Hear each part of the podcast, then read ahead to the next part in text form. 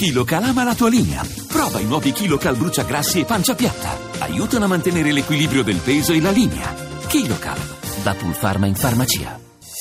Voci del mattino.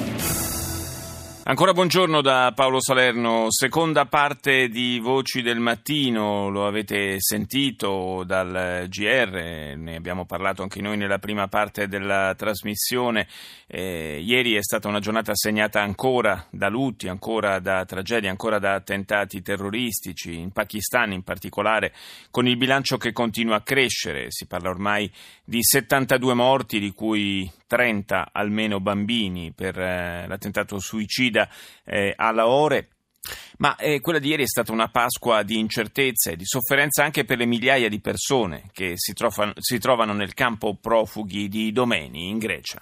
مجتمعين اليوم نحن كل يوم هون نحن ما ما استسلمنا نحن كل يوم عم نوقف هون كل يوم عم نتظاهر بس مشان هالنساء Siamo qui oggi e saremo qui ogni giorno perché non abbiamo intenzione di arrenderci, dice una donna originaria di Damasco. Protestiamo qui ogni giorno per la salvezza di donne e bambini. Ieri una donna ha partorito in questo campo, un'altra ha un bambino di 12 giorni che vive in condizioni che non sarebbero idonee neppure per gli animali. Non possiamo accettare tutto questo siamo esseri umani e come tali abbiamo dei diritti. Per questo siamo qui, conclude la donna, e protesteremo fino a quando non verranno aperte le frontiere. È collegato con noi proprio dai domeni il portavoce di Save the Children, Gabriele Casini. Buongiorno. Eh, buongiorno Paolo. Dunque, una situazione di tensione eh, che cresce a, ai domeni, un, eh, una situazione peraltro che dal punto di vista umanitario veramente eh, fa impressione e grida abbastanza allo scandalo.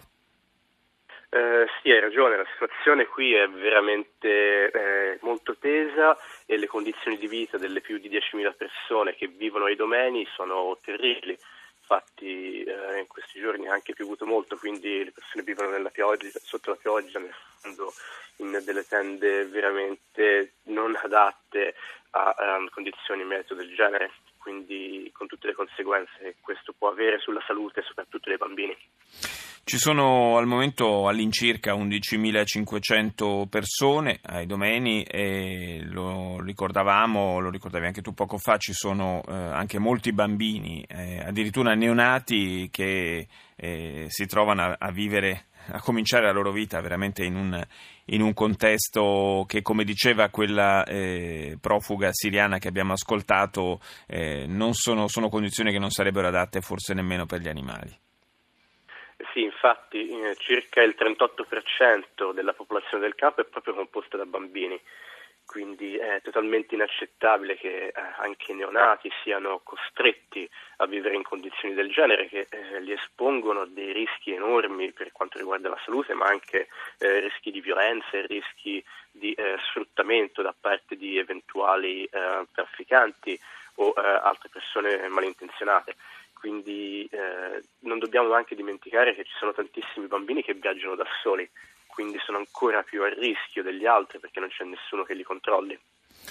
Peraltro, mentre si, si, parla, il governo greco lo, lo ha fatto anche ieri, eh, di eh, ridistribuire queste persone in altre strutture eh, nel, all'interno del paese eh, c'è da dire che ci sono anche altri punti della Grecia che sono eh, particolarmente sensibili perché abbiamo, sappiamo delle polemiche ad esempio legate al centro di Lesbo dove eh, addirittura in, in, segno di protesta per, eh, per, le condizioni in cui si trovano i profughi eh, alcune organizzazioni tra cui anche eh, l'Alto Commissariato per i rifugiati hanno deciso eh, di andarsene, di abbandonare la zona.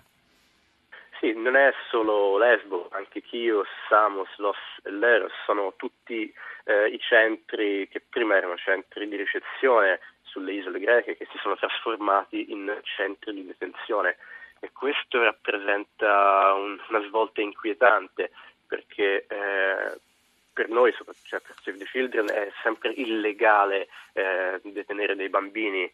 E eh, questa detenzione avrà dei tempi anche abbastanza lunghi perché tutte le persone che arrivano da, ehm, dai giorni successivi all'accordo tra la Turchia e la, eh, l'Unione Europea non, non sanno bene quanto rimarranno in questi centri di detenzione e ciò, eh, come dicevamo prima, per, anche per il campo di domani, espone sempre comunque a delle eh, persone vulnerabili, quindi bambini, famiglie, soprattutto bambini non accompagnati, a dei rischi, eh, dei rischi enormi, anche perché non è possibile avere un, um, un controllo su ciò che succede all'interno di questi centri di detenzione. Noi di Save the Children abbiamo interrotto tutte le attività di supporto a questi centri e per supporto intendo il trasporto autobus e la distribuzione di oggetti, quindi eh, tra i quali anche vestiti o utensili da cucina, però cerchiamo di mantenere una presenza per eh, garantire la protezione dei bambini che sono presenti in questi centri di detenzione. Casini, la eh, responsabilità di questo stato di cose eh, è da, da, imputare più alla Grecia o all'Europa che, che non sostiene la Grecia in questa situazione così difficile?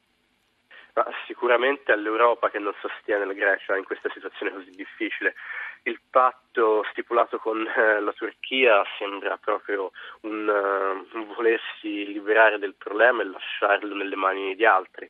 Quindi eh, sì, direi che eh, l'Europa dovrebbe prendersi più responsabilità e riuscire a garantire eh, il mantenimento degli impegni presi in precedenza quindi garantire che eh, tutte le procedure di richiesta di asilo siano svolte nel totale rispetto eh, dei requisiti legali internazionali europei, per esempio, e anche garantire che eh, le persone non vengano ehm, rimpatriate o eh, deportate verso luoghi che li rendano ancora più insicuri. Grazie, grazie a Gabriele Casini, portavoce di Save the Children, che è stato collegato con noi da Idomeni in Grecia.